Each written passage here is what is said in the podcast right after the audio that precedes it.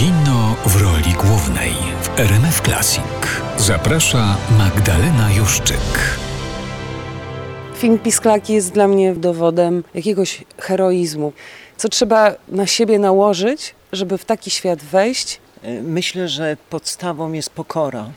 To znaczy, ja zawsze wychodzę z założenia, że ja jestem tylko opowiadaczem ludzkich historii i nieważne, czy to jest dziecko, czy dorosła osoba, moja rola to nie zepsuć tej historii i pokazać ją tak, żeby była w zgodzie z bohaterem, żeby złapać jego świat, jego klimat, jego myślenie o świecie. I ja jestem tutaj jakby najmniej ważna. Moje ambicje, czy ja chcę zrobić film y, bardzo artystyczny, czy zgrzebny filmowo, to jest najmniej ważne, bo ja muszę o formie myśleć tak, żeby ona była adekwatna dla bohatera. To znaczy ten świat musi do niego pasować. Nasz filmowy także, ale to jest opowieść moich bohaterów. I druga rzecz, która dla mnie jest najważniejsza, wiadomo, patrzymy na świat, prawda? Wszyscy mamy kamery, telefonami filmujemy, kręcimy filmiki. Czyli właściwie po co ten dokument? Przecież non-stop jest rejestracja rzeczywistości. I tu dla mnie się zaczyna wyzwanie dla reżysera, reżyserki dokumentalnej, żeby przeskoczyć z tego poziomu oczywistego, który wszyscy widzimy, na ten poziom mniej oczywisty i pokazać coś, jakiś taki aspekt, który nie jest widoczny, jeżeli się nie zatrzymamy i nie przyjrzymy się głębiej. Czyli musimy coś odsłonić, prawda? Żeby dojść do tego drugiego poziomu, mniej oczywistego, że to nie jest historia tylko taka klasyczna, mm, jak na przykład w przypadku Pisklaków, że opowiadamy o dzieciach niepełnosprawnych, dzieciach niewidomych. I to już definiuje bohatera. To jest dziecko niewidome, niewidome, prawda? I już mamy pewien schemat myślenia o takim dziecku, o nieszczęściu, już mamy wyobrażenie. Natomiast ja nie chciałam szukać tego tej historii, co nas różni, tylko co nas łączy. Podobieństw chciałam szukać. Wspólnej ziemi dla mnie, dla widza, dla naszych dzieci, a nie wyróżniać je niepełnosprawnością, bo ta niepełnosprawność jest tylko jakimś ułamkiem w ich życiu, prawda? No i przede wszystkim musiałam mieć jakiś punkt wyjścia. My non-stop w życiu podejmujemy jakieś decyzje, prawda? Chcemy zmienić swoje życie, chcemy zmienić miejsce, ludzi, otoczenie, chcemy wyjechać, chcemy porzucić kogoś, podejmujemy decyzje. Więc dla mnie było ważne, że moje pisklaki, nasze pisklaki filmowe, zawłaszcza mnie, że nasze pisklaki stanęły przed wyzwaniem. One musiały wylecieć w świat z tego rodzinnego gniazda. My na studia, prawda, walizka, plecak i na studia, ale już jako ukształtowani młodzi ludzie, a one mają 7 lat i wyfruwają z tego gniazda. To jest niesamowita sytuacja. Im będzie trudniej, ale przyjęłam założenie, że skoro one muszą puścić tą dłoń mamy, taty, to tą pustkę po relacjach rodzinnych będą musiały wypełnić. I przyjęłam takie robocze założenie, że tą pustkę wypełnią relacje z innymi dziećmi, bo one najlepiej będą się rozumiały, bo są w tej samej sytuacji, czyli współodczuwanie, prawda? Potężna siła, że rozumiem, co przeżywa druga osoba w tej sytuacji, więc się dogadujemy. No i to się sprawdziło. Wielką niespodzianką i takim prezentem dokumentalnym było to, że te relacje okazały się tak niesamowicie barwne, mocne i silne, że one de facto nie opowiadają o dziecku, tylko opowiadają, przeczytałam w recenzji jednej, że, że film nie pokazuje właśnie dzieci, bo dzieciństwo to nie jest odtąd dotąd, tylko pokazuje już człowieka, który się kryje jeszcze w tym dziecku. Wyrasta ten człowiek, prawda? Ale to już wiemy, jaką osobą może być w przyszłości. I wiedziałam, że film trafi na pewno w ramach takich kanałów komunikacyjnych do osób, które mają dzieci, do matek, prawda, do, do ojców, babcie, dziadkowie i tak dalej, czyli wszystko, co jest tą relacją rodzinną taką.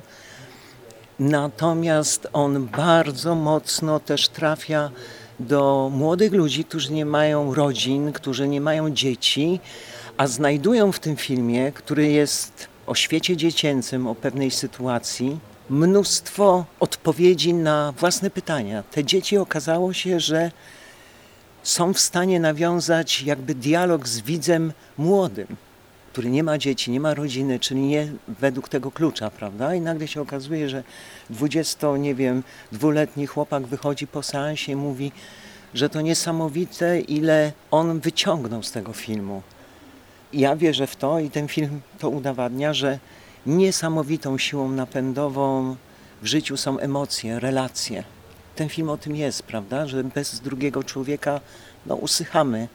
Musimy mieć odbicie w drugim człowieku. On nam daje siłę, prawda? On nam daje wsparcie. Nawet jak się kłócimy, to on nas kształtuje, ale musimy mieć koło siebie człowieka i te emocje, uczucia, relacje są bazą wszystkiego, co się dzieje w naszym życiu, prawda? Bazą. I poprzez to, że te dzieciaki właśnie są na tym etapie szukania tych relacji, są w stanie tak dużo jakby przenieść, jeżeli chodzi o odbiór widzów. To jest ich zasługa, bo to jest ich film, prawda? Zaraz Myśmy tylko starali się nie zepsuć. Zaraz o tych dzieciach porozmawiamy, ale ja się przyznam, że dla mnie tam jest metafora w ogóle też zmagań człowieczych po prostu. Dokładnie. Ja się utożsamiam z bohaterami. I jeśli już tak zupełnie karty na stół, to ja nie od razu się orientuję, że te dzieci są niewidome. To celowy też zabieg. My nie skupialiśmy się na tym i absolutnie nie polowaliśmy na sytuacje, które podbijają nam to nieszczęście. Czy wręcz kalectwo. Kalectwo, tak. Cały czas pracowaliśmy na to, żeby zepchnąć w tło. Oczywiście nie uciekamy od tego, bo to jest ich życie, ale nie na to, żeśmy polowali, w sensie jakby polowania na scenę. Staraliśmy się złapać coś niebywale trudnego, czyli świat emocji, relacji. Coś tak nieuchwytnego, prawda? W sensie, żeby tego dotknąć. Ale dzieci niewidome bardzo precyzyjnie używają słów, bo one, słowo pozwala im istnieć, słowo ich określa. Tylko słowo jest w stanie przekazać uczucia, bo nie, ogląda, nie widzą się, nie widzą mowy ciała, prawda? Mimiki nie widzą. Więc są precyzyjne i mówią o swoich uczuciach. I to jest niebywała siła. To mnie zaskoczyło w trakcie realizacji, że jest, to słowo ma taką siłę, prawda? My mówimy ok, fajnie, spoko, luzik, nie? Natomiast one mówią tęsknie, przytul mnie, wszystko, prawda? Komunikują. Komunikują swoje potrzeby. Dlatego jest taka siła w tym filmie, że one nam przypominają, jak ważne są te emocje, których się trochę wstydzimy w świecie dorosłym, prawda? Bo to takie będzie nie wiadomo jakie, takie. Więc skrótowo, nie? Wszystko skrótowo. Jak znaleźć takich bohaterów? To jest dar od losu. Proszę zdradzić tajemnicę. Jak się zrodziła Zosia na ścieżce pani poszukiwań, Oskar i Kinga? Przy czym Zosia jest postacią niebywałą wprost. Tak, Zosia jest niebywała, ona jest w ogóle taką y, postacią i bajkową, i niebywale taką. e, Samoświadoma. Samoświadoma, tak. Dom ją tak ukształtował, bo ona ma też dom, mamę, tatę, którzy bardzo dużo jej dają. Ona przyniosła to wszystko z sobą. Ona ten dom przeniosła, prawda? Te rozmowy, to, że się rozmawia, to, że się komunikujemy, mówimy. Ona jest obrazem y, swojej rodziny. I szukanie bohatera to jest trochę loteria, ale w tym bardzo pomaga doświadczenie i też taka jakby wiedza psychologa amatora, prawda? Czyli czy umiemy dobrze czytać ludzi, w sensie przyglądam się i widzę potencjał, od razu wiem. Nie dotykam jeszcze, bo za wcześnie mi bohater powie, prawda, i bez kamery i ten, ale już widzę, że jest potencjał, że jak będziemy mieli cierpliwość, nawiążemy dobre relacje, to to może rozkwitnąć. Te dzieci mają określone charaktery. Ja trochę się o nich dowiedziałam przed zdjęciami, że Zosia jest taka, że Kinga taka i ten, a Oskar taki, ale my właściwie e, rozpoczynaliśmy film w dniu, kiedy oni rozpoczynali szkołę. Czyli pierwszy raz przed kamerą mieliśmy dzieci 1 września. A! To był nasz test. My się pojawiamy i, i nasze dzieciaki się pojawiają. I pierwsze dwa, trzy dni kamera była dalej. Wiadomo, odpowiednie obiektywy. Dzieci już wiedziały, że, że jesteśmy, rodzice się zgodzili, ale to był taki etap jakby sprawdzenia potencjału, prawda? Czyli przyjrzyjmy się, jak dzieci zaczynają funkcjonować przez te pierwsze dni. I już drugiego dnia wiedziałam, że jednak opatrzność mnie kocha. Dostałam następny prezent od losu, bo bohaterowie to jest naprawdę taki prezent, który dostajemy, prawda? I... Tego się nie da zawrzeć, w scenariuszu wymyślić, nie, nie. zaordynować. Tak, tym. to znaczy ja w pewien sposób wymyśliłam film, prawda? Mhm. Wiedziałam, jaki jest punkt wyjścia, co chcę zobaczyć i tak dalej, ale żeby opowiedzieć tą historię, musiałam bohatera mieć do tego. No i nagle dostałam od losu Zosię, Kinię i Oskara, no takich bohaterów, jakbyśmy casting przeprowadzili. Każde odmienne, każde inne, każde z innymi doświadczeniami życiowymi, z innymi relacjami w ramach tej grupy. W dodatku klasa trzyosobowa, czyli nie tłum, prawda, tylko trzy osoby, które ogarniamy kamerą, które nam nie giną w tłumie i nie mam wyrzutów, że omijam jakieś dziecko, prawda? Bo to jest taki dyskomfort, że skupiamy się na trójce, a pozostałe pięć dzieci to w ogóle nie. A tu czysta sytuacja, prawda? Więc to był taki dar od losu. No w momencie jak nawiązaliśmy kontakt z dziećmi wystarczający, żeby nam zaufały, to już było wiadomo, że zrobimy ten film, że zrobimy i że, że wszystko się uda, ale przyszła pandemia. Trzeba było troszeczkę pokombinować, zmienić, ale udało się go zrealizować do końca. Jak się tworzy zaufanie w takim bohaterze? Zwłaszcza, że te dzieci nie mogą na Was y, spojrzeć, zobaczyć Waszych zamiarów, to jest y, trudno mi wyrazić, bo one mają jakiś 495 zmysł, którym czytają świat, ale jest to być może trudniejsze niż na pierwszy rzut oka zobaczyć, kto na nas patrzy i czy chcemy z tym kimś przejść przez ten most. Ja myślę, że niesamowicie ważne jest, z jaką energią przychodzi ekipa, to znaczy kto przychodzi. Ja bardzo wierzę w ten czynnik ludzki, prawda? Dobrej energii czy takiej uczciwości, którą się wnosi czy zasad, które się wnosi na plan. I nasza ekipa, bardzo kameralna, wszyscy byliśmy takimi osobami nietoksycznymi. Nie my tu będziemy robić film, tylko z takim podejściem właśnie, że jesteśmy służebnie tutaj, bohaterowie są najważniejsi, jesteśmy ich ciekawi, chcemy się przyjrzeć i mamy takie pozytywne podejście, prawda? Na dzień dobry mamy pozytywne podejście i akceptację.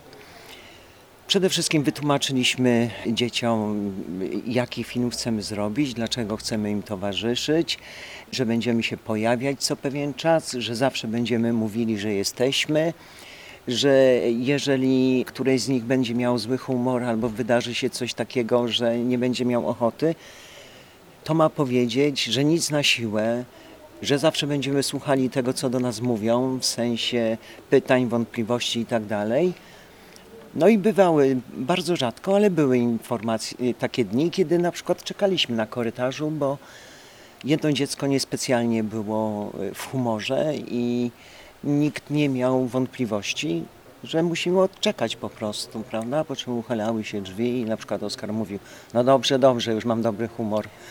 To już można, prawda? Więc sam fakt, że one kilka razy przetestowały, że mają kontrolę nad sytuacją, że one są partnerami, a nie muszą, spowodowało, że te relacje były czyste, że można było normalnie realizować, bo to jest taki sam bohater jak każdy inny. To, że jest dziecko, to nie znaczy, że, że traktujemy go inaczej. Ja nagle zacznę do niego dziubdziać, prawda? Jaka malusia, ja ciuciu film źlobie. To jest nasz partner, mały człowiek, więc y, w momencie, jak nam zaufały, tylko dlatego mogliśmy nagrać te wszystkie piękne rozmowy, bo one przy nas mówiły, a mogły zamilknąć i mielibyśmy nieme kino. No kto zmusi dziecko do mówienia, prawda? A one pozwalały nam się przysłuchiwać, wiedząc, że jesteśmy. Czyli zostaliśmy dopuszczeni do pewnej intymności czy zażyłości. No i dlatego taki film powstał, że mogliśmy tam przycupnąć. I to, co mówią i jak mówią, jest tym kolejnym darem od losu. To, co rozumieją o świecie i to, jak ten świat opisują, jest przejmujące na wskroś. Na sali bardzo dużo śmiechu. Oczywiście. Jak się pani to udało, że w takiej historii ludzie znajdują tę pogodę? Przede wszystkim to są dzieci. Koniec, kropka. Dlaczego nie miałyby być wesołe? Dlaczego nie miałyby mieć poczucia humoru? Albo A- złośliwe, A ironiczne. dlaczego nie miałyby być złośliwe? A dlaczego by nie miały być niegrzeczne? To są dzieci. Więc ja reżyserując ten film, pracując nad nim, cały czas patrzyłam na dzieci. I nie wyobrażam sobie, że film o dzieciach miał być y, tylko smutny, tylko, y, nie wiem, pełen nieszczęść i tak dalej, prawda? Te dzieci są takie same jak inne. Jedyne, co ich różni, to to, że nie widzą, ale mają inne zmysły. Ja niekiedy mam takie wrażenie, może to nie jest, nie będzie zbyt popularna, jakbym ta moja opinia, ale wydaje mi się, że niekiedy jest tak, że te wszystkie nasze braki, które traktujemy jako straszny feller, nie jesteśmy nieidealni, prawda? Nie tacy, nie tacy, nie tacy i w ogóle nasze życie nie jest takie piękne i yy, bez skazy. Te wszystkie braki są naszą niesamowitą siłą, bo my musimy wypełnić tą pustkę. Musimy wypełnić to, że nie jesteśmy doskonali i zaczynamy o coś walczyć, prawda? I na tych brakach buduje się siła. I nasze dzieciaki, poprzez sam fakt, że są niewidome, i musiały ten brak, tę wadę jakby uzupełnić, wypełnić czymś, nagle okazuje się, że one wypełniły to niesamowitą umiejętnością precyzyjnego opisu świata przez słowo, umiejętnością wsłuchiwania się w drugiego człowieka. Już po głosie czują, że coś się dzieje, prawda? Masz taki dziwny głos. Mówi Czytają do jakieś Oskara odległe wibracje. Inny ton głosu, prawda? Smutek w głosie czują. Zośka, która poprzez własne teksty piosenek wyśpiewuje swoje żale, smutki, układa te teksty piosenek. Te wymyślane Oskar- piosenki to są w No, ogóle małe no po- arcydzieła. no, małe arcydzieła. Oskar, który traktuje pianino jako jakby narzędzie do ekspresji, do, jak jest zły wali w nie, prawda? Jak jest pogodny, to zaczyna ten, który cały czas szuka tam dźwięków, jakiejś ekspresji, jakiejś energii. Więc każde z nich ten swój brak przekształciło w siłę. Jakbyśmy tak traktowali siebie, że nasze braki to jest początek szukania czegoś, e, żeby to wypełnić, to bylibyśmy szczęśliwsi, a nie cały czas niezadowoleni. Nikt nie jest idealny. Jeszcze jeden element dotyczący fizyczności bohaterów pani filmu. Jest taka nadruchliwość w nich i to jest też chyba wynik wypełniania pewnej pustki, prawda? Mogłaby pani to wyjaśnić? Skąd w nich te nadmierne e, ruchy, ta kinetyka? To znaczy przede wszystkim dziecko w domu rodzinnym porusza się prawie tak, jakby było dzieckiem widzącym, bo ono ma tą mapę ścieżek, dróg i tak dalej na pamięć i ono pewnie się porusza. Tak jak my nocą, po Tak jak my nocą w swoim y, mieszkaniu. Jak trafimy do obcego domu, w którym nie ma światła, koniec, prawda? My musimy najpierw zbadać tą przestrzeń. Więc jak one trafiły do, do szkoły, to są w tej sytuacji, że nie są w stanie poruszać się, bo nie znają jeszcze przestrzeni. Nie oswoiły tej przestrzeni. Nadmiar energii muszą jakoś wyładować. Nie biegają, nie jeżdżą na rowerku, nie grają w piłkę i tak dalej. Machają rękoma, prawda? To jest ich wysiłek fizyczny, żeby wyrzucić energię. To jest dziecko. Powinno brykać, biegać po łące, a ono jest na, na etapie siedzenia, bo nie zna przestrzeni, później się uruchomi, już teraz są w drugiej klasie, już inaczej chodzą, w trzeciej będą już śmigały tymi korytarzami Kręcą głowami też. kręcą głowami. Pierwsze, że to jest też y, wyładowanie energii i łapanie dźwięków też. Oskar obniża cały czas głowę, czyli garbi się, bo słucha odgłosów własnych stóp, porusza się na echolokację. Osoby niewidome potrafią poruszać się bez laski na echolokację. Słyszą, kiedy kończy się budynek, słyszą, kiedy kończy się nawierzchnia, słyszą.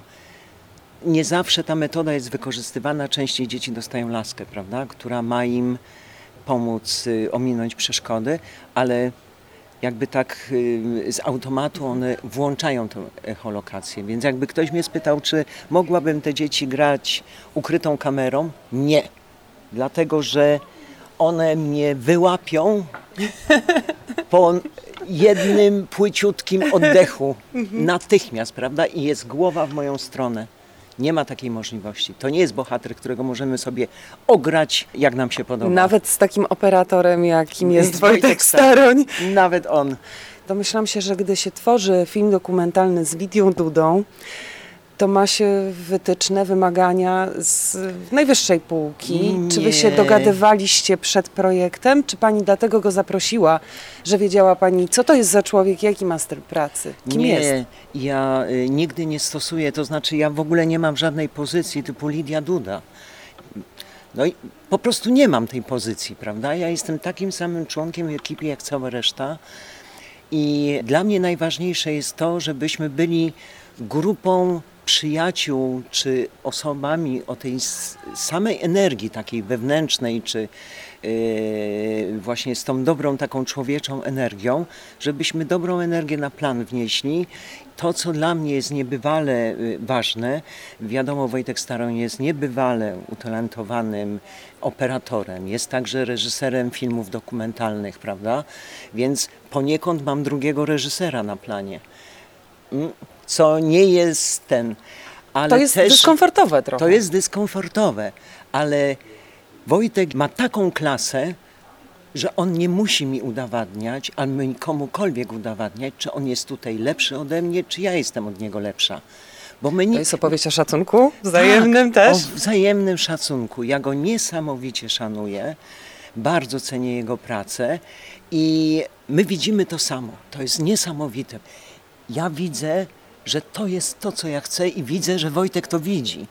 Reagujemy na to samo. On ma trochę dyskomfort, bo ja strasznie się przyklejam do operatorów, w sensie nie, nie mogę się odczepić, tak? Ja, ja muszę widzieć i on... Wiem, że mu brakuje tlenu przy mnie, bo ja, ja Kucha mu pani w plecy. tak, chucha mu w plecy, tak, ale to wynika z tej adrenaliny, nie z braku zaufania, tylko z tej adrenaliny, prawda, że jak już złapię, to nie mogę puścić. No nie mogę po prostu i, ale przebrnęliśmy przez to, że tak tkwię y, blisko niego. To mnie w ogóle nie Eee. dziwi, również z takich ludzkich względów, ponieważ jest człowiekiem na tyle stwarzającym taką przestrzeń piękna jakiegoś, nie wiem, spojrzenia na świat, w którym jest e, w jego optyce to piękno i się tam po prostu chce być e, w Tak, jego on, on optyce. potrafi zajrzeć w oczy bohaterowi, prawda? Więc to jest ważne. Poza tym to jest tej klasy twórca, że je, jeżeli ja poprosiłam go, żebyśmy wspólnie zrealizowali film, to ja wiem, że ja nie mogę przyjść i powiedzieć, wiesz, zróbmy o dzieciach, bo to jest niepoważne. Ja muszę przyjść z propozycją filmu, z pomysłem na film, żeby wiedział, do jakiego filmu go zapraszam. Moim pomysłem jest to, to, to i chciałabym to, to i to. I wiem, że on mi da w obrazie to wszystko, co uniesie ten film wyżej. Obraz nabierze po prostu filmowego charakteru. Być no. może jesteśmy świadkami w przypadku filmu Pisklaki, że oto rodzi się kolejne nazwisko operatora, a ściślej operatorki, Operatorki. w polskim kinie, w tym przypadku kinie dokumentalnym. Czy to jest taki moment, y, kim jest studentka Wojtka Staronia, którą przyprowadził na plan? Tak, Zuza Zahara to bardzo zdolna operatorka. My spotkałyśmy się dopiero na planie. Zdjęcia już były w trakcie i idealnie się wkomponowała. Myślę, że ma w sobie też to, co jest tak ważne w tych zawodach twórczych, pokorę. Że nie przyszła z nastawieniem udowodnię, że zrobię inaczej. Zmienię koncepcję, bo teraz to będą Moje zdjęcie. moje zdjęcia. Ona weszła w stylistykę, która już była, bo wiedziała, że ona jest najlepsza dla bohaterów i po prostu w sposób taki naturalny, wręcz biologiczny popłynęła z tym światem tak, jak on już był rejestrowany. Oczywiście też od siebie dała, ale te zdjęcia mimo wszystko nie różnią się, prawda? One są w pewnym stylu, w pewnym klimacie, mają pewne światło. Więc yy, myślę, że tak, że to będzie, że już jest bardzo dobra operatorka i, i stworzy jeszcze nie jeden piękny obraz filmowy. Trzymam kciuki. Ja też. Zadziwia mnie też, dlaczego w Polsce rodzi się tylu utalentowanych operatorów. Z czego to wynika? Przecież Witold Sobociński już nie żyje, przecież Jerzego Wójcika już nie ma, a nie każdy był ich studentem. Tak, ale ja myślę, że każda ziemia ma jakby swój smak, swoją taką charakterystykę, że siłą na przykład polskiego kina, w ogóle polskiego kina jest y, kino autorskie. Prawda? Nie mamy się co ścigać z jakimiś formatami Hollywood i innymi, zawsze polegniemy, bo to nie, nasza, nie nasze DNA filmowe, mhm. prawda? Nasze DNA filmowe to jest właśnie to, że przychodzą ludzie, którym zapalił się wzrok przy jakimś temacie i oni wkładają tam całą duszę i tworzą swoje kino. Swoje. I tak długo, jak my będziemy tworzyli swoje kino, swoje obrazy, tak jak widzimy świat, a nie próbowali stworzyć właśnie polskie Hollywood, bo to będzie tylko i wyłącznie porażka, to nasze kino będzie mocne i to zawsze e, widać po tych tytułach, które powstają. Proszę zobaczyć, jakie filmy nasze się przebijają, jak się przebijają. Które?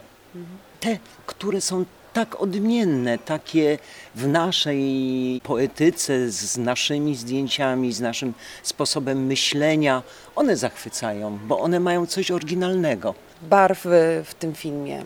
Kiedy zrodziła się koncepcja, by film był czarno-biały i jak w sumie istotne jest to, byśmy nie dostali w tej opowieści dokumentalnej o dzieciach niewidzących koloru? To znaczy ta czerń biel finalnie nie przeszkadza, dlatego że jest zubożenie, które jest oczywiste w przypadku dzieci niewidomych, ale pierwotnie to nie miał być biało-czarny film. To znaczy nie wymyśliłam sobie takiego jakby zabiegu artystycznego na samym początku, że taki zrobię film i ten, dlatego że film trzeba dostosować do bohaterów.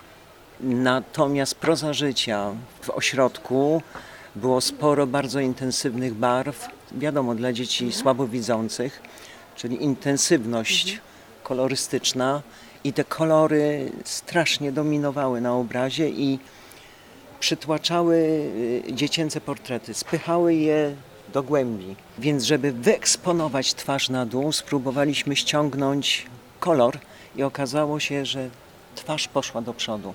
Ten kolor przestał ją agresywnie zasłaniać i tylko dlatego ten film jest czarno-biały. Myślę, że nie zaszkodziło mu absolutnie, bo nabrał pewnej takiej szlachetności dzięki temu, ale to też wynikało z tego, że szukaliśmy formy jak najbardziej służącej bohaterowi. Czy Zosia w kolorze też ma tak sarnie spojrzenie? Tak. Zosia ma przepiękne orzechowe oczy jak sarna i ona pięknie patrzy, dlatego że ona ma taki wzrok widzący. Przepiękne ma oczy. Ja zawsze miałam takie skojarzenie, że z tymi oczami ona trochę jak główna bohaterka z Lastrady, prawda? Z taką naiwnością, otwartością. Tak, tam jest Julieta Massina w niej. Tak, to w jest oczach, to. W oczach, prawda? W oczach, tak. w oczach ma takie właśnie, takie szerokie, otwarte na świat ze zdziwieniem, zachwytem, z wszystkim. I jak na nią popatrzyłam, to pomyślałam sobie, że no na następny prezent od mm. losu, bo bohater z takimi oczami w ogóle jest przepiękny do filmowania i i do pokazywania w obrazie filmowym. No, Zośka jest niesamowita. Gratuluję Pani tego filmu, aczkolwiek czuję się niezręcznie gratulując dokumentaliście opowieści, która powinna raczej otrzymywać słowo dziękuję, a nie gratuluję i zmieniam je szybciutko to pierwsze na to drugie, bo y, mamy szansę też coś dzięki tej mm. historii, dzięki tej opowieści, dzięki bohaterom, dzięki temu jak wybrała Pani sceny do tego filmu, bo to też jest, zakładam, element całej tak. sztuki. spotkać się z czymś, e, co jest meta opowieścią o świecie, w którym żyjemy, w którym mamy pewne szanse, mamy pewne deficyty, coś nam jest odbierane.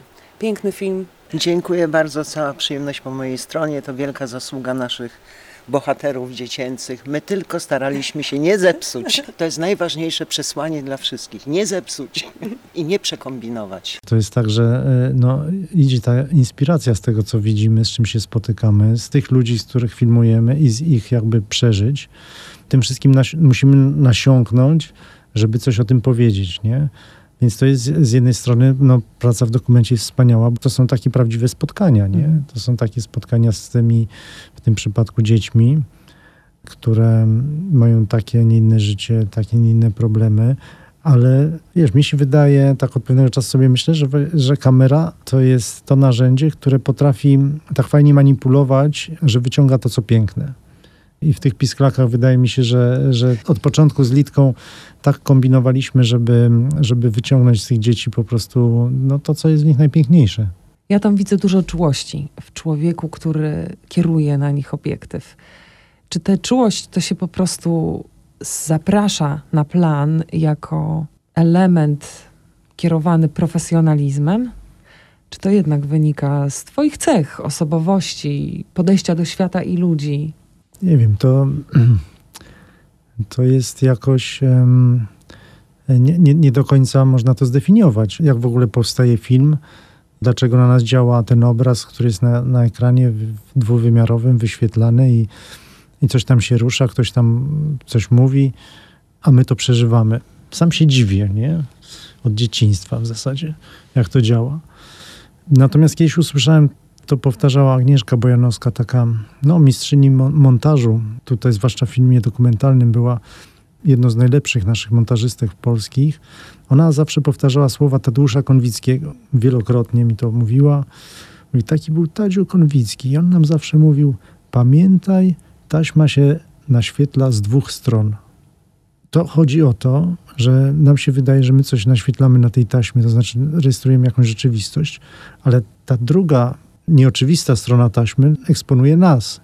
To znaczy to, co my czujemy w momencie tego naświetlania, to znaczy to, co się z nami dzieje. I to jest, e, uważam, kluczem w ogóle do bycia operatorem i, i filmowcem, nie? że my się tak naprawdę nie, nie możemy schować bo, bo ekran to jest takim rentgenem tego, co, co my, my czujemy, co my widzimy, czy jesteśmy zainteresowani, czy jesteśmy zafascynowani tym, co e, filmujemy, czy w ogóle nas to jakoś dotyka, jak nas to dotyka, czy jesteśmy blisko od tego, czy jesteśmy daleko od tego. To są wszystko rzeczy, które się przenoszą. Wielokrotnie słyszałam o percepcji kina, widza percepcji, że przynosimy już jakąś część do sali kinowej jakąś część filmu, który oglądamy. Albo inaczej mówiąc, oglądamy nami, jak mawia moja przyjaciółka. A ty mi powiedziałeś podobną refleksję, tylko dotyczącą twórców. I pierwszy raz to słyszę, co jest w ogóle pięknym cytatem, za co ci bardzo dziękuję. Ale myślę też o potencjalnych oszustwach, które w świecie kina mogą się rozgrywać, bo można trochę zamarkować, za zafałszować tę wrażliwość filmowca i dać światu obraz sportretowany jakiś y, świat przedstawić, będąc człowiekiem niedosięgającym formatem człowieczeństwa swojego, tego opisywanego świata. Tobie daje wiarę. Kiedy oglądam filmy, do których tworzysz obraz, do których tworzysz zdjęcia, albo sam tworzysz swoje kino autorskie, to się pokłada y, wiarę w tę uczciwość i kompatybilność opowieści z intencją, z wrażliwością, którą reprezentujesz. Pytanie, czy na to się zapracowuje przez lata, a jeżeli tak, to na jakim etapie jesteś w tej chwili, w tej wspinaczce wysokogórskiej, w sztuce obrazu? Ja nie wiem, czy możemy na coś zapracować w ogóle. To jest. Coś się czasem zjawia po prostu, nie? A my musimy być na tyle szybcy i, i, i czujni, żeby nie przegapić tego, nie? Chyba jesteśmy takimi bardziej mm, łapaczami, nie? Pewnych momentów, pewnych chwil, pewnych stanów, ale na pewno jest w filmie, patrząc z drugiej strony, od strony właśnie operatora, ciekawe to, że, mm, że film nas zmusza do takiej uważności. To znaczy, żeby właśnie mnie przynajmniej, nie? To, to co często w życiu się, no niestety nie udaje, czyli takie skupienie jakby na, na drugim człowieku, na, na, na przeżywaniu każdej chwili, na przeżywaniu jakby życia w ogóle, nie? A kamera mhm. i temat filmu, który się wybiera, jest taką ramą do tego, żeby w tej właśnie ramie się tak zanurzyć i tak właśnie z taką uwagą, zwłaszcza w filmie dokumentalnym, tak się no, dotknąć czegoś tak z bliska. Umożliwia fokus, mówiąc brzydko. Mm, wiesz, czasem jest ostro, czasem jest nieostro, nie? Ale, e, ale generalnie blisko, nie? Mhm. Blisko i tak, e, wiesz, żeby stworzyć jakiś obraz życia, to musimy przeżyć to życie, będąc obok, nie? I teraz to przeżycie na pewno jest, jest taką pierwszą inspiracją dla mnie przynajmniej do tego, żeby filmować. Że to ra raczej nie, nie umiałbym czegoś zrobić tak z chłodnego wyliczenia, nie? Czy z chłodnej kalkulacji. I nawet jeśli to jest scenariusz filmu fabularnego, no to on musi w pewnym momencie ożyć, nie? To znaczy, to się musi coś coś zadziać takiego, że to za, zaczyna żyć, nie? Własnym życiem. Coś, co się wymyka z tego, z tej koncepcji, z konceptu, z jakiegoś takiego, wiesz, czegoś, co jest na, na wymyślone, nie? Od Lili Dudy wiem, że Zosia, bohaterka filmu Pisklaki, nie pojawiła się tak od razu. I to dochodzenie do składowych, nazwijmy tak, czyli do bohaterów, którzy finalnie znaleźli się w tej opowieści, nie było prostą sprawą. Ale myślę sobie o narzędziach, które ma taki wytrawny filmowiec, jakim jesteś.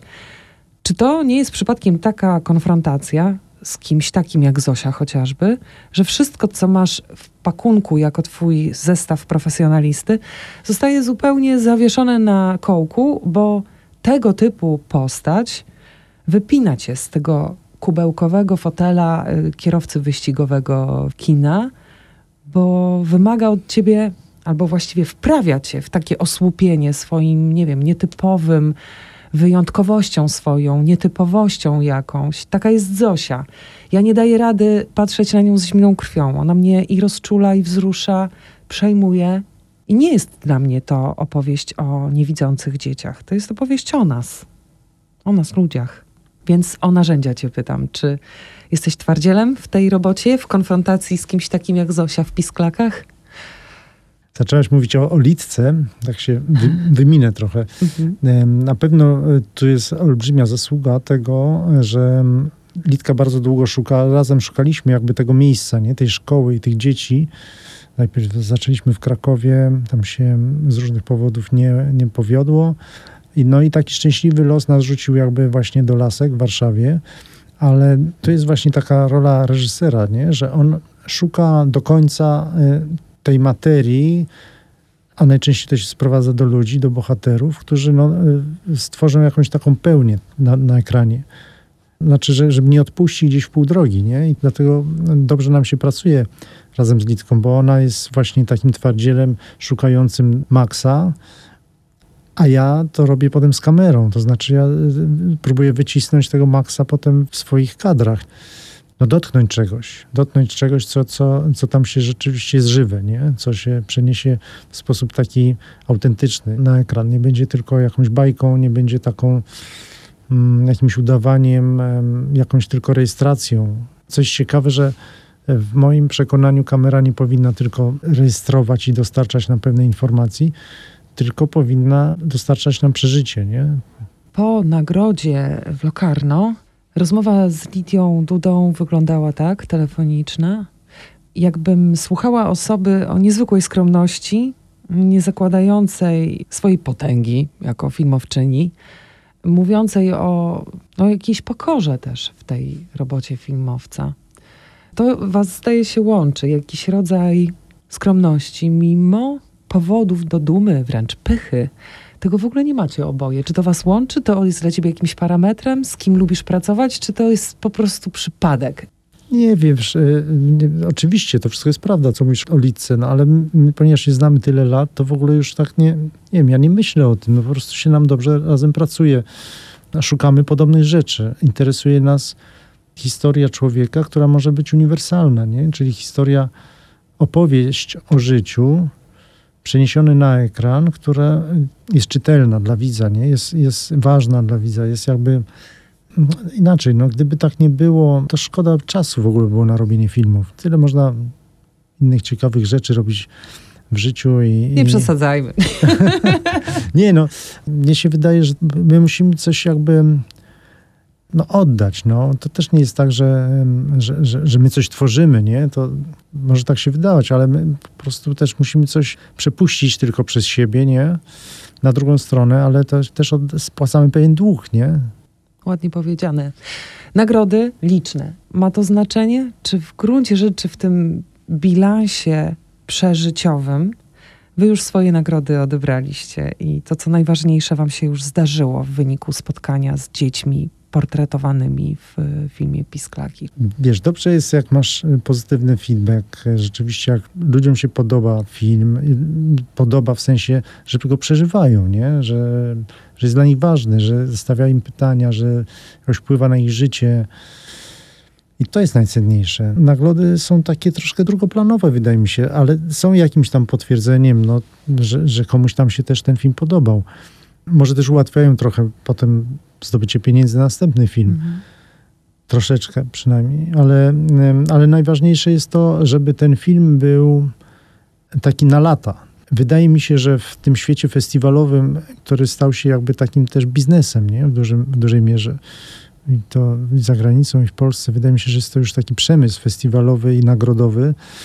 Często niestety y, doceniane są filmy, które tak działają w tej chwili, a gdzieś za, za kilka lat jakby tracą swoją siłę, nie? Bo wyrwane z, z, z kontekstu aktualnego jakby no, y, słabną. A wydaje mi się, że akurat pisklaki mają taką siłę, że to y, ja zawsze sobie mówię, jak, jakby ten film gdzieś ktoś znaleźli na drugiej części kuli ziemskiej za 100 lat, nie rozumieli języka i by go obejrzeli, czy coś by im to dało, nie? Tym widzom. To też jest jakiś wymiernik dla mnie tak sobie myślę, że akurat pisklaki tak, że to, to jest jakiś mhm. taki zapis um, czegoś więcej niż, um, niż tylko aktualnej jakiejś sprawy. Zuzanna Zachara Hasairi. To jest ktoś, komu oddałeś część y, swoich udziałów w tym filmie. Kim musi być ta osoba, że Wojciech Staroń razem z nią realizuje zdjęcia? Ponieważ ten film robiliśmy bardzo długo, przez ponad rok, cyklicznie jeżdżąc do, do lasek. Na kilka dni po prostu nie mogłem tam być, bo miałem też inne zobowiązania. W tym samym czasie robiłem równolegle głos e, z Dominiką Monten Pankow i tam, tam też jeździłem i kilka razy gdzieś te terminy nam się pokrzyżowały. I wtedy właśnie no, zaproponowałem Lidce Zuzę, która była wcześniej moją studentką, znałem ją ze szkoły filmowej, która zrobiła kilka świetnych etiud i wiedziałem, że no jest kimś takim, kto ma, umie połączyć jakby dwie, dwie rzeczy, to znaczy takie patrzenie, widzenie, że ona zauważa, że ona ma taką właśnie pasję widzenia, taką subiektywną, co ja bardzo lubię w zdjęciach, z wrażliwością na drugiego człowieka. Ona też robiła właśnie etiudy o dzieciach. Z Marysią Ornaw taką parę od początku szkoły tworzyły, bardzo, bardzo fajną e, i dobre rzeczy robią razem. Więc wiedziałem, że tutaj Zuza na pewno nie, mm, e, nie nawali, a dodatkowo no bardzo, bardzo dobrze jakby się wstrzeliła, przejrzała to, co myśmy kręcili i wyczuła dokładnie ten, ten styl, bo w dokumencie to w dużej mierze chodzi o temperaturę zdjęć, to znaczy o to, na ile my się zbliżamy do bohaterów, na ile ta kamera czuje ich oddech, czy się chowa, czy się właśnie wycofuje zrozumienie tej odległości, jakby takiej przebywania, jakby buduje nam całą powieść, bo to jest taka opowieść o, o relacji wtedy się, czy, czy nadawanie kamerze obrazowi pewnej osobowości, która mhm. przenosi, nam, przenosi nam na ekran tą historię. I, I Zuza to świetnie wyczuła. Jest kilka scen w filmie właśnie Zuzy, które są bardzo, bardzo świetnie zrobione. No. Czyja była decyzja o czerni i bieli? To już wiedzieliśmy z Litką od początku w zasadzie, nie? że już przy pierwszych zdjęciach jeszcze w Krakowie, kiedy szukaliśmy bohaterów w innej szkole, nie? tam testowaliśmy tą czerni biel i jakoś nam to działało. Jest y, moment, kiedy Zosia uderza się czołem w drzwi. To ty stałeś za kamerą, czy y, Zuzanna? Bo chcę zapytać o reakcję. Gdy się Wiem. coś takiego dzieje, kamera cały czas co, chyba- jest w tej chyba scenie. była Zuza. To jest zadziwiające dla mnie. Z jednej strony piękne, z drugiej strony bezwzględne, a z trzeciej na wskroś profesjonalne. I jak się do tego dochodzi, do tego odruchu, a właściwie do tego nieuruchamiania odruchu, A wiesz, to jest trudne zagadnienie. Wydaje mi się, że mimo wszystko życie jest najważniejsze, nie? I żeby przy okazji robienia filmu nikomu się nie stało. Żadne ujęcie nie jest warte, żeby ktoś trwał w jakimś, jakimś bólu, zwłaszcza dziecko, nie? Więc to, jeśli coś się takiego przydarzyło, bo już, już te- teraz 100% nie pamiętam, to chyba wtedy Zuza kręciła. Tych materiałów było tak dużo. To przecież wiadomo, że zaraz li- litka doskoczyła, czy dźwiękowej, z której jest blisko też zawsze, więc... ale to prawda, czasem działamy tak nie na planie fabularnym i na dokumentalnym, że no, czasem ktoś, kto jest najbliżej, musi się szybko wziąć ten oddech, wyłączyć kamerę albo nawet nie wyłączyć i, i skoczyć, żeby, żeby komuś pomóc. To... ja nie rozliczam absolutnie, tylko zastanawiam się nad mechanizmem, który pozwala ocalić taką sytuację dla filmu, bo ona jest ocalona w tej opowieści, a jednocześnie boli nas wszystko od tego uderzenia głową w drzwi przez y, dziewczynkę. Muzyka w filmie. Na ile jest wspomagająca dla operatora, a na ile bywa balastem? Tu chyba miałeś jasną odpowiedź, że kadry muszą być ciche, muszą być w ciszy, muszą być bez muzyki, o ile nie są, nie, nie pojawia się muzyka grana na żywo w tym życiu tam. Ta muzyka, która szła z ekranu, czyli Zosia śpiewająca i Oskar grający na fortepianie, no to było przepiękne, bo to było ich. I mm, bardzo się cieszę, że Litka w trakcie montażu z Kubą Śladkowskim, z montażystą, ocalili jakby całą tą drogę Oskara do takiej wolności w tym graniu na, na, na tym fortepianie w ostatniej scenie, kiedy on, on tak fajnie improwizuje w pełnej takiej wolności i to, to przez cały film to jego spotkanie z tą muzyką jest przeprowadzone. No i tak samo Zosia, która śpiewa, to jest cudowne. Tu w zasadzie w filmie nie ma innej muzyki, tylko to, co, co idzie z ekranu. Ale jeśli pytasz o taką muzykę, która jest potem dodawana spoza ekranu, Mhm. czyli spoza tego, co filmujemy, to raz mi się zdarzyło przy takim filmie argentyńskim El Premio, kiedy Przy muzyka... takim, przy takim filmie, który przyniósł ci takie uznanie i sławę i w ogóle jest powodem do wielkiej satysfakcji artystycznej. No Chyba. jest, jest. w każdym razie e, przy tym filmie była muzyka skomponowana przed. To znaczy była napisana razem ze scenariuszem. Srebrny niedźwiedź na Berlinale. Chociażby taki powód konkretny. Tak, no to już to było, to prawda. No. Więc każdy twórca ma swoją jakby taką drogę, nie? Nie tylko do efektu końcowego, ale też do tego, w jaki sposób em, zachowywać się w trakcie zdjęć. W przypadku dokumentu to jest dużo więcej zaskoczeń, co akurat ja, ja bardzo lubię. Najbardziej lubię w ogóle filmowanie, to jest to, że jestem ciągle zaskakiwany czymś i muszę na to zareagować kamerą. I to było to właśnie w pisklakach cały czas. Myśmy cały czas w zasadzie nie wiedzieli, co się wydarzy za chwilę. Improwizacje Zosi, improwizacje Oskara, no, wspaniałe rzeczy. Gratuluję tego filmu. Jest po prostu czymś niebywałym i niesamowitym. Bolesnym też momentami, ale czułym, czułością. My jesteśmy obdarowywani w wyniku tego, jaką czułością bohaterowie się obdarowują i wy, jako filmowcy, obdarowujecie też te postaci.